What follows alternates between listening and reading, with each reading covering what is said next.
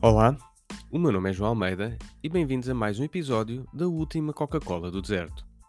Hoje é dia 20 de dezembro de 2021 e irei falar de como as soluções rápidas e fáceis normalmente levam a problemas complicados e duradouros. No final, irei partilhar uma citação.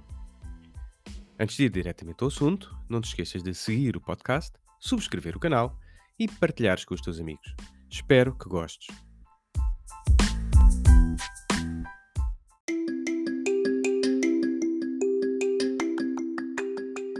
Não há dia que eu não ouça frases como temos de ter governantes sérios ou precisamos é de fazer os investimentos importantes. Isto relativamente aos vários problemas que o nosso país enfrenta, como a falta de crescimento económico crónico ou sobre os inúmeros problemas de ineficiência, desde a saúde, passando pela educação, justiça e outros. Por trás deste tipo de afirmações, muitas vezes está a ideia que bastava ter boas intenções para qualquer pessoa conseguir implementar um conjunto de ações rápidas e fáceis para resolver os problemas.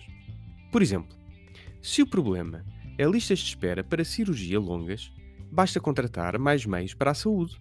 Se o problema é escolas públicas sem professores, basta contratar mais e por aí fora. Tudo o que é necessário é existirem pessoas bem intencionadas e competentes. Isto em claro contraste com o que temos hoje, obviamente.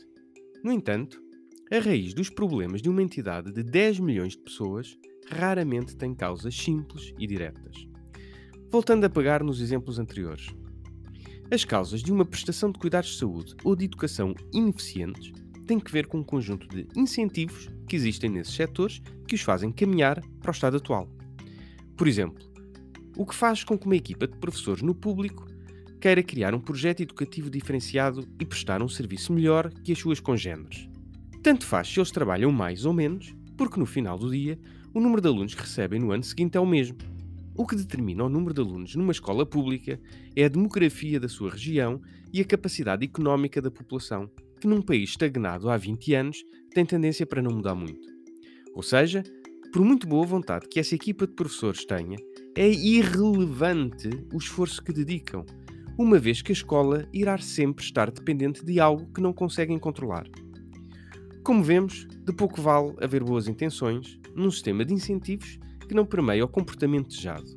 É por este motivo que a iniciativa liberal defende que as pessoas devem poder escolher, escolher a escola, escolher o centro de saúde, escolher o hospital, etc.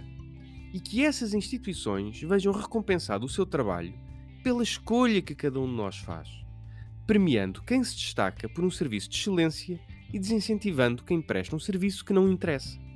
É ser livre para escolher que informa as pessoas bem intencionadas para onde devem direcionar os seus esforços e não uma qualquer instituição do Estado.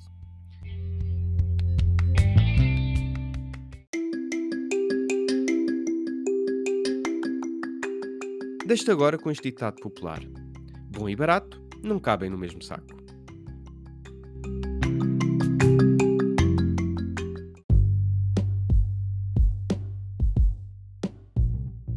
E assim chegamos ao final do nosso episódio.